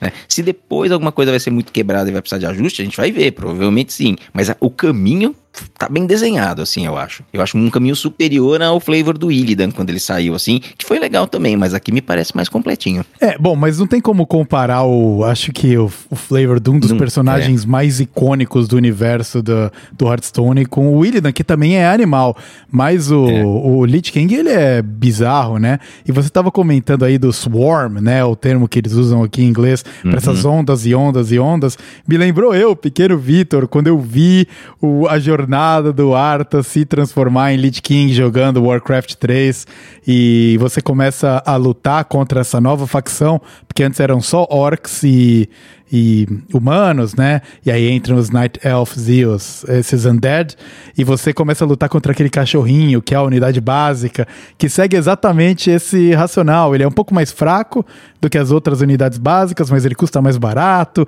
Então você faz um monte, vai reciclando, reciclando, reciclando. É, é o flavor, eles acertaram na lata mesmo. E uhum. além disso, essa, esse deck do profano por você fazer muitos corpos, você também alimenta muito o seu contador de corpos ali, porque você está matando muita gente, né? Então uhum. você consegue usar isso para também tirar vantagem em várias cartas poderosas que usam corpos para escalar ali uh, os seus efeitos, né? Muito interessante a dinâmica toda. Muito interessante mesmo. E vai ser mais interessante ainda, porque por enquanto a gente nesses uh, show matches, a gente está vendo os decks puros né? Ah, já tem misturado, Casão? Já, vários decks hoje já foram misturados, não foram 100% puro, não. Ah, eu não vi. E aí, como é que foi? Eles praticamente dividiram assim, ó, um cara joga com todo puro, outro cara joga com uma mistura, outro cara joga com uma mistura, mas sempre Entendi. de predominância daquela cor, entendeu? Tá. Por exemplo, uhum. o, o, time verde sempre tinha que estar tá usando dois verdes pelo menos, entendeu? Dois verdes ou três verdes. Então você tinha o dois verdes com azul, você tinha um dois verdes com vermelho e você tinha um três verdes. E deu para ter alguma noção de desempenho entre os puros, full uma cor, ou misturado um pouquinho, ou entre eles mesmo? Tá, é, a, por exemplo, teve gente usando vermelho com, com verde, com uma runa verde. Esses decks foram um pouco melhores do que o com três vermelhos, uhum. por incrível que pareça. Porque a, a grande carta do três vermelhos é a, é a de três runas, a, que, trans, que você aumenta a sua vida. Mas eles estão descobrindo isso, eles acharam formas macetes de você conseguir todas essas cartas com muito mais facilidade, que foi uma carta nova também que vem sair nessa expansão, que é de custo 3, 2/4, que você descobre um feitiço e se você tiver uma criatura, tiver morrido nesse novo texto que é super confuso da Blizzard, depois do seu turno anterior. É uma loucura esse texto aí. ela custa dois a menos. Então, assim, estão achando essa runa como se não houvesse amanhã. Estão achando essa, essa, essa magia dessa runa. É, no, de, no Discover, no Discover. No Discover, como se não houvesse amanhã. E estão também no Professor Pício, então não tá fazendo tanta falta, três runas de sangue. E essa uma runa verde abre um leque de opções para gerar muito corpos. Uma das coisas que eu observei, assim, que eu vi, é que chegava um turno, um turno qualquer da vida, sei lá, um turno 8, o vermelho às vezes estava lá com 8, 9 corpos, 7, o azul tinha 11, 10, o verde tinha 19, 25, 24. então, assim, tá muito à frente. Então, eu acho que existe uma tendência, talvez, de tentarem sempre encaixar uma runa verde para aumentar essa geração de corpos e beneficiar outras características, até imbuir em outras cartas e afins, né? Legal. É, essa mistura parece mais interessante do que no início. No início eu sempre via muito full, tudo full como, nossa, incrível. Só que o full verde, o grande lance do full verde é a criatura de três verdes. Você descobre ela com a amálgama. O grande lance do full vermelho, você descobre ela com a criatura. Então, assim, as cartas full eles já estão arrumando um jeito de descobrir elas de alguma outra forma e não precisar usar as runas completas e, e, e se beneficiar de alguma outra com gerações de corpos que o verde está trazendo. É só resgatando como que foi esse evento que terminou hoje, né? Eram streamers divididos nesses grupos aí das três runas e todo mundo jogando de DK todas as partidas DK contra DK, o que mudava era, era a, a, a, as runas que formavam o deck, né? Então a gente passou dois dias assistindo mirror matches, né? Em que jogou sangue contra gelo, gelo contra profano, todas as combinações possíveis. E no final das contas, o que a gente viu foi no, no placar, nos resultados, na pontuação, a gente viu a runa de gelo bem à frente, a runa profana verdinha mais ali na meiuca e a de gelo bem abaixo. Tá? Uh, o que até se deu um alerta para as pessoas aí que falou assim, pô, mas então tem uma quebrada, outra fraca? E na verdade a resposta é não. Né, porque esse campeonato ele foi muito específico, ele é uma show match, então os jogadores eles levaram decks para mostrar as novas cartas e mostrar a nova mecânica. A Blizzard pediu isso, inclusive tinham regras de, olha, você não pode fazer um deck que é quase igual ao do meta hoje colocando três, quatro cartinhas novas, tá? A gente quer que vocês majoritariamente usem cartas novas e complementem com outras coisas e tudo mais.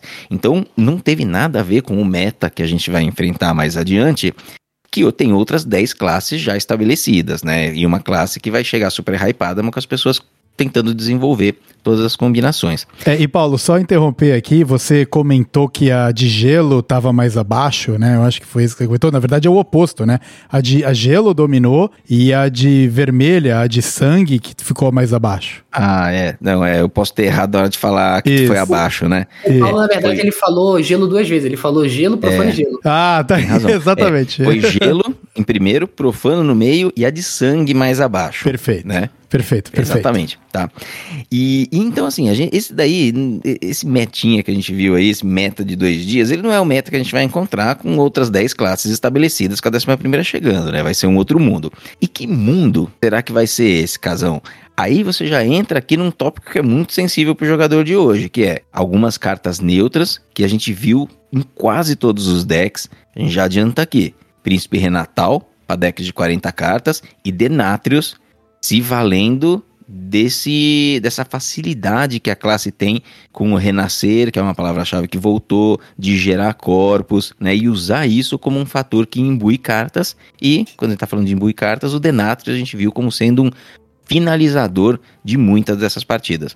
Então, assim, isso preocupa um pouco as pessoas, né? Quem acompanhou ficou meio assim. E aí eu queria saber a tua opinião. Se você acha que o Denatrius é uma ameaça para um novo meta em que DK vai ser uma realidade, ou se você acha que na presença de outras classes não vai poder ser tão grid assim, que senão o agro te farma, né? Então, o que, que você viu esses dois dias e o que, que você projeta para o dia 6 quando o DK estiver livre no parquinho aí. A primeira coisa que é, que é legal frisar é que o, o nerf do Teotar ele é programado para o lançamento da expansão, se não me engano. Então Uhum. o Teotar ele vai ser um Teotar de seis manas. Eu acho que É. esse é um bom começo pra gente falar do impacto do Denatrius no meta ou não. Lembrando que é um Teotar de seis manas que, que vai coexistir Uhum. nesse meta. Tá? A partir desse pressuposto, o que que a gente entende do meta como um todo? O DK, todas as classes, todas as classes, né, não são classes, perdão, todas as vertentes das linhas deles, ele Uhum. consegue lidar muito bem com a mesa. Isso é uma coisa que ficou muito presente nessa showmatch. O vermelho, removendo de fato. O azul, ela consegue aplicar danos na mesa. 3 de dano em um com 1 de dano em todo mundo, 2 de dano em todo mundo. Ela consegue, entra em jogo, compra duas cartas se for de gelo, 2 de dano em todo mundo. Então ele consegue, congela o board todo, aí depois dano todo mundo. E o, o profano, muito assim, aquela custo 5, puxa, acho que 4 ou 5 criaturas 2-2 com rush. Então isso também é um board control, isso também trabalha bem a mesa. Eu acredito que os agros vão ter dificuldades de ruxar esses qualquer um desses três decks. O vermelho, então, mais difícil ainda, até pela quantidade de vida que ele sobe. Uhum. E o Denatrius, nesses decks, vão ter a força, porque eles vão, você- normalmente eles sempre vão ter tempo de jogar esse Denatrius. Uma questão que eu, que eu achei estranho, e que depois eu buscando informações eu entendi melhor, é o grande uso de Renatal. Renatal acho que ele estava presente em todos os decks, acho que só um deck que não tinha Renatal, ou todos tinham algo assim. E aí entra um pouquinho naquela questão da quantidade de cartas novas que precisavam usar. Então, assim, eles usaram o Renatal quase para burlar regras, digamos assim. Ó, vocês têm que ter X cartas novas. Ok, se eu usar Renatal, eu tenho 10, 9 cartas a mais, além do Renatal com 10. Então eu consigo cumprir essa cota e ainda usar algumas cartas que eu queria usar. Uhum. Então, existem versões, por exemplo, o azul vai ter versões de 30 cartas, jogável. Acho que o verde também ele vai chegar numa versão mais agressiva com 30 cartas. Acho que nem todos os decks vão ficar ali trabalhando no 40 cartas. Eu acho que o, o vermelho, bem possivelmente, ele vai ficar no 40 cartas. Eu acho que faz bem. Nenhum controle hoje joga com, com 30 cartas mais. Uhum. Mas eu acho que o azul e o verde muitas vezes vão jogar com 30 cartas para ficar bem mais rápido, para acelerar o dano, para Consistência pra acelerar. fechar o jogo antes que o controle possa dominar a partida, né?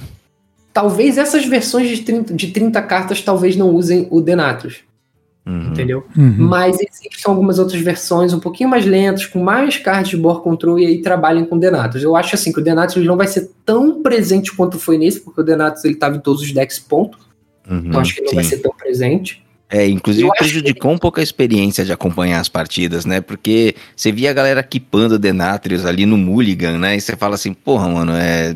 Será que vai ser assim, né? Ou será que não vai ser assim esse meta depois mais. na vida real, né? Eu acho, eu acho assim, o, o Denatus ele estragou um pouco a experiência do jogo, porque lá no Denatus, lá no início, bem no início do, quando ele lançou, a gente via muito Denatus de 40 de dano, sabe? Isso era comum, as pessoas segurar o Denatus até não dar mais e dar um le, hiper letal de 40 de dano.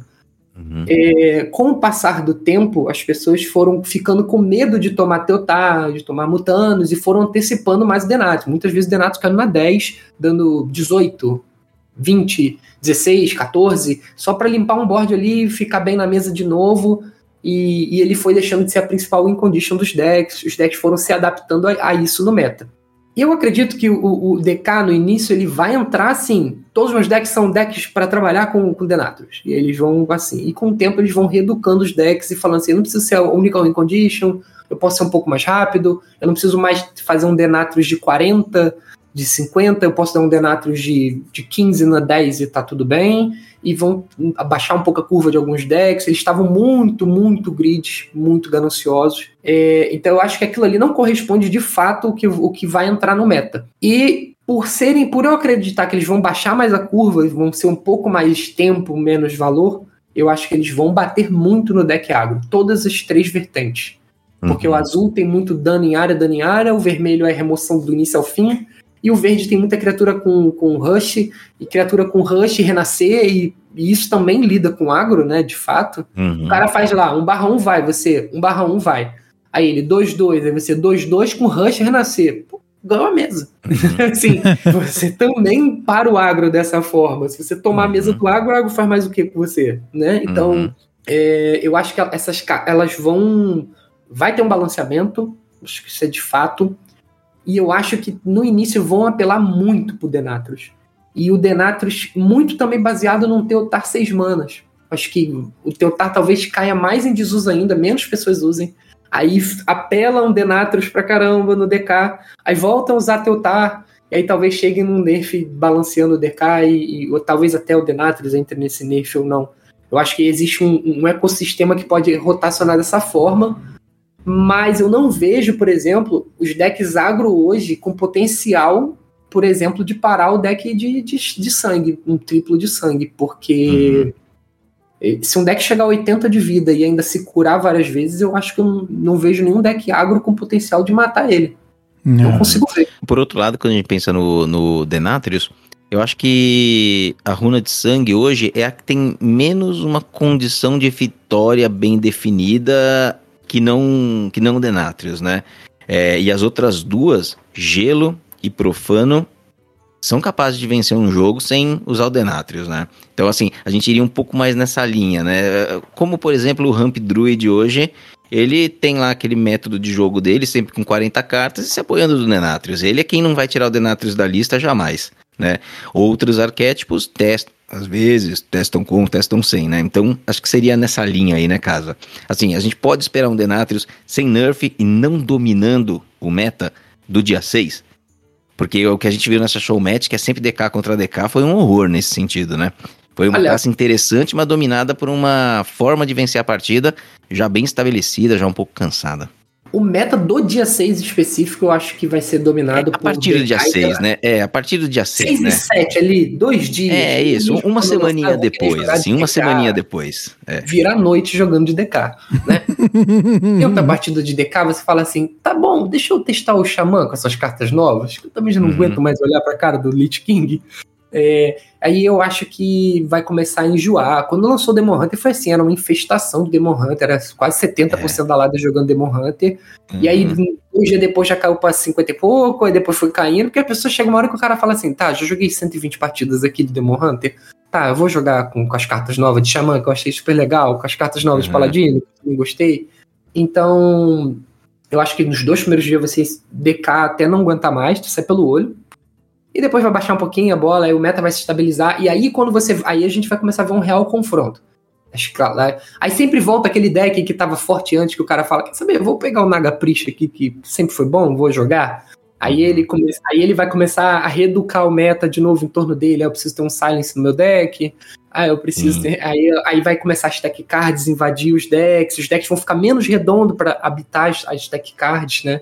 Que é outra coisa, é um outro fenômeno que acontece no meta quando lança expansão. Todos os decks são assim, ó. Dois desses, dois desses, dois desses, dois, dois, dois, dois, dois, quatro lendária, fechou, casadinho.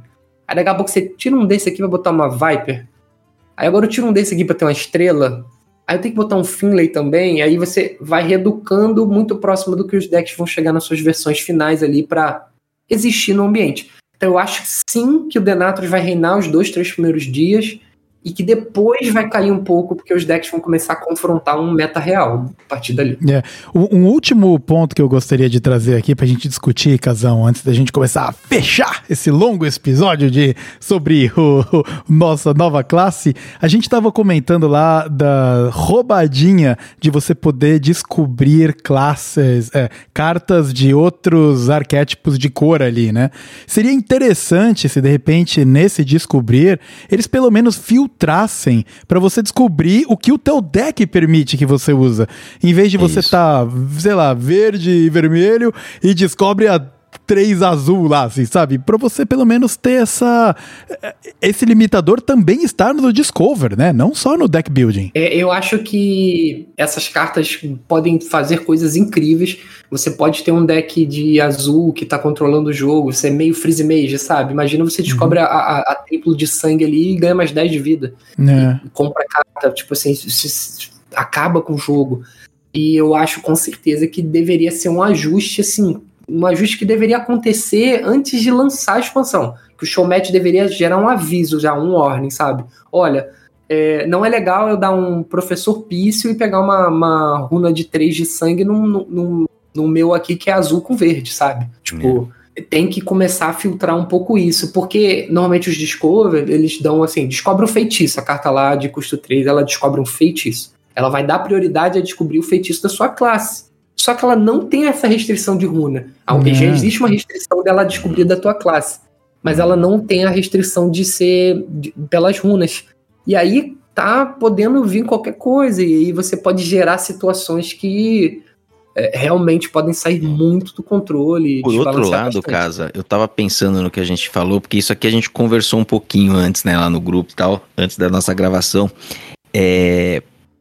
E de cara eu concordei, e talvez seja o melhor caminho, mas tem um pequeno problema que é de você fazer essa restrição e você reduzir muito o pool de carta no Discover né? E a gente já viu exemplos aí de em outros momentos do Hearthstone, principalmente em começo de ano, em que o Discover fica muito consistente, né? Quando você tem cartas muito boas ali, e aí às vezes de repente um, um, um deck de 30 cartas que já é consistente da runa azul gelo, que tem essa facilidade de achar um burst, de comprar carta, ela fica redonda demais, né? Ela fica redonda demais com uma pool pequenininha. Às vezes a gente tá pensando no lado negativo, né? De, pô, eu já sou, eu, eu vou achar uma coisa de outra cor que me ajuda. Mas a gente tá esquecendo que boa parte das vezes a outra cor vai piorar o teu pool, né? Que você queria achar. Então, assim, é, tem os dois lados também, né? Tem os dois lados também. Provavelmente você sempre quer descobrir uma nova cópia de algo que já está no seu deck. Por isso que ele está no seu deck, porque ele é, é uma das primeiras opções suas. Então, é. acho que talvez elas sempre vão ser as melhores opções, sim. Faz sentido. É. É. Mas assim, é difícil a gente saber sem estar com as cartas, sem estar vendo acontecer ali, né? Então, é. vamos esperar para ver aí. Última observação é que assim, a gente Manda. tem uma, uma questão interessante que vai acontecer com, com, o, D, com o DK, é que ele vai lançar, né, dia 6, não é isso? Dia 6? Dia 6 de dezembro. Dia 16 começa o Mundial de, de HS. Cara, então, eu assim, acho isso tão, tão... Nossa, mano, eu acho isso foda, sabia? Eu vejo muita gente dizendo, não, porque isso aí é o Edge do bom jogador e tal. Mano, eu acho uma inclusão de aleatoriedade tão foda, assim, sabe? Tipo... Eu posso Puta, falar, cara. Eu posso falar Pode falar, Casão, como você se sente com isso, cara? Não, eu posso falar, porque aconteceu hum. comigo. Eu me classifiquei para Master Tour 4 fiz toda uma preparação de 20 dias assim, treinando um monte de coisa, fazendo um monte de coisa. E aí a Master Tour era na sexta-feira, quando chegou na terça-feira lançou o Renatal, pô. Ah, puta. Saiu o Renatal assim de graça para todo mundo. Entrou o Renatal no jogo.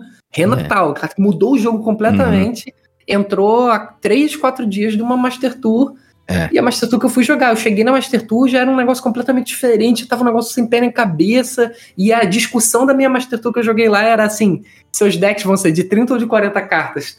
Aí ficava a brincadeira de como é que era essa line-up de decks de 30, de 40, e aí tinha a galera falando assim, não, isso aí é coisa de maluco, é meme, depois da Master Tour vocês vão ver. Aí o Renato se consolidou, sabe? E teve gente que levou um monte. Não, isso aí, isso aí é uma doideira, cara. Isso aí é, é todo um parênteses que a gente poderia fazer nesse nosso episódio que não dá agora. é verdade, mas, é. mas eu pessoalmente totalmente contra, assim, cara. Eu, eu entendo o porquê que campeonato é feito para mostrar o jogo, e trazer interesse para as pessoas e geralmente interesse para as coisas novas.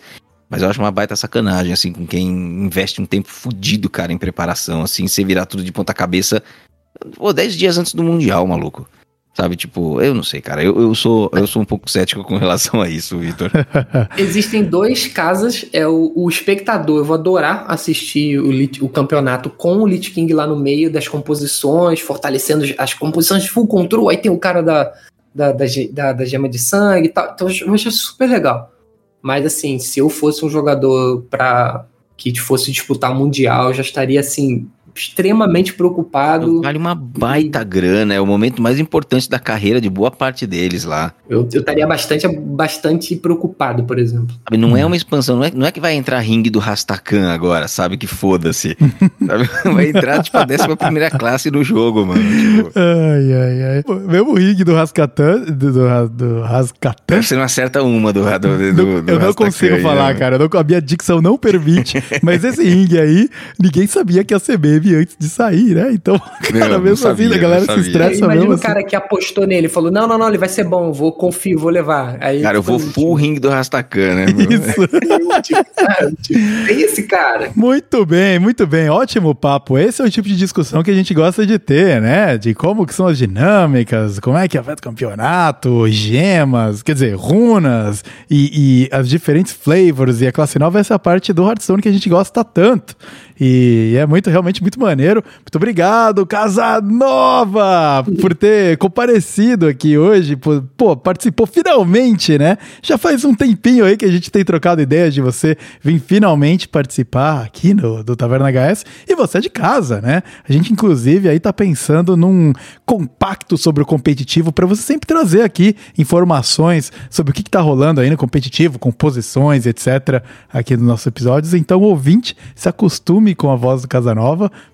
que ele vai pingar aqui com alguma frequência. E eu abro aqui para você, pô, cara, se despedir aí, fala, fazer os seus jabás mais uma vez e agradecer a sua participação. Primeiro, claro, agradecer o convite de vocês, desde o primeiro convite até hoje, de fato, tá aqui. E primeiro, deixar avisado: vocês não me convidam, vocês me convocam. É igual a seleção brasileira. Chamou, eu tô aqui para jogar pelo Taverna HS, não tem jeito. E, e assim como a seleção brasileira, você não é pago para isso. Então, vou te dar ótimo. é, o máximo que eu posso fazer é ganhar aquele pãozinho com guaravita, né? Igual o desfile cívico que é na escola, né? um pão com guaravita, a camisa para vestir e estão aqui com satisfação, com prazer, com alegria. O papo foi maravilhoso, é, foi incrível estar aqui com vocês hoje. Espero que todos vocês que estejam ouvindo tenham gostado desse papo.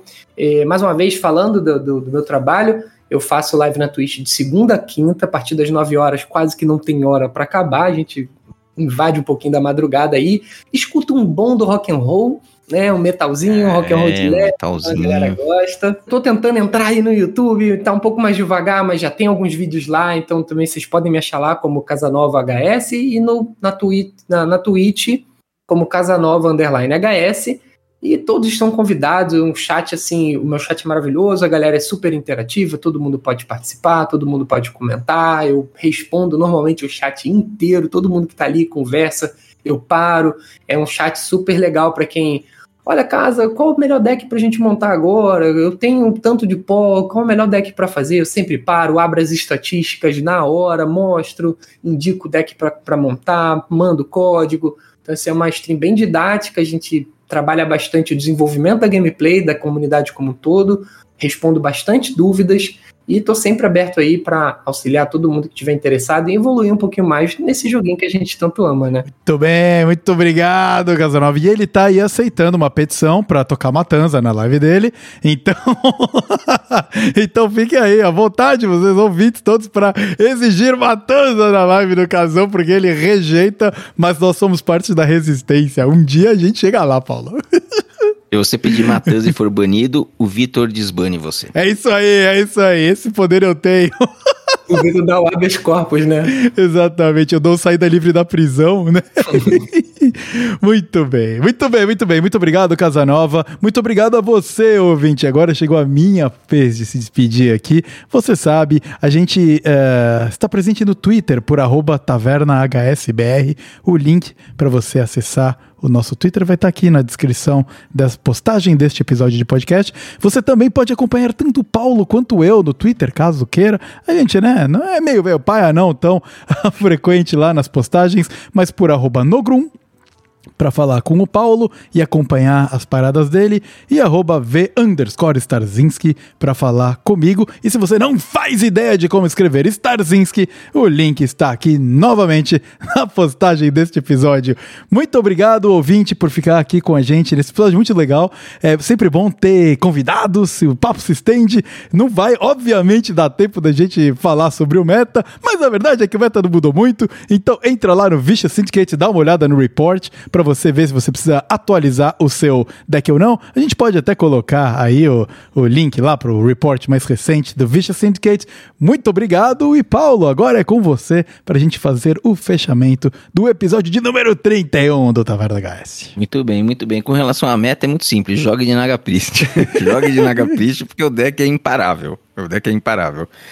O, enfim, muito bom, muito boa conversa aí, Casão. Muito obrigado pela sua participação. Então é bom saber que a gente pode te convocar. Esquema, a diferença para esquema seleção brasileira é que é assim, né, mano? Não é aquela convocação Daniel Alves, né? Pra ficar sentado tocando um cavaquinho, né? Aqui vai ter que correr a lateral, subir, descer, tem que fazer valer mesmo. Mas, mas você manja muito do jogo, o cara é muito gente fina e é uma participação sempre excelente, somou demais pode ter certeza que vai participar ainda muitas outras vezes com a gente. E assim, hoje foi num esquema convidado super padrão também, mas a gente pode pensar sempre uma troca aí, às vezes tem muita experiência, de repente alguns mini blocos que também não tomem tanto teu tempo, alguma coisa que a gente possa fazer aí, né? Que acho que agrega para todo mundo. Então foi muito bom, eu tenho certeza que quem nos escuta também gostou bastante. É, Vitor aí, obrigado novamente, mais uma participação.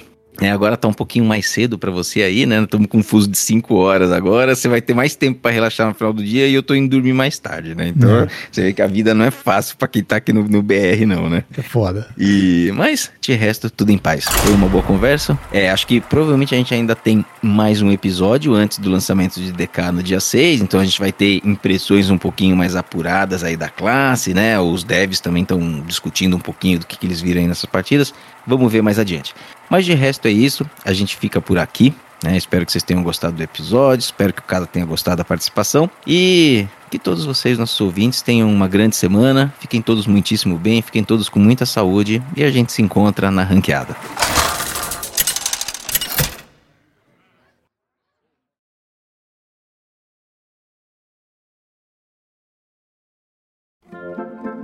E aí nós temos aí agora essas também, meu, essas mecânicas interessantes que são as pedras rúnicas, né, Paulo? Não, não, não, não. Não, não é pedras rúnicas. As runas. As runas, é, não é pedras rúnicas. As runas do, do Lich King. Isso. E nós temos aqui essa nova mecânica que são as runas. As, as runas do Lich King. tá difícil hoje. Não, é isso aí, Vitor. Não, mas o, o, erro vale porque as pedras rúnicas elas habitam o imaginário da gente Perfeito. aqui, né? A gente não consegue ficar um episódio sem, sem falar delas agora. Exato.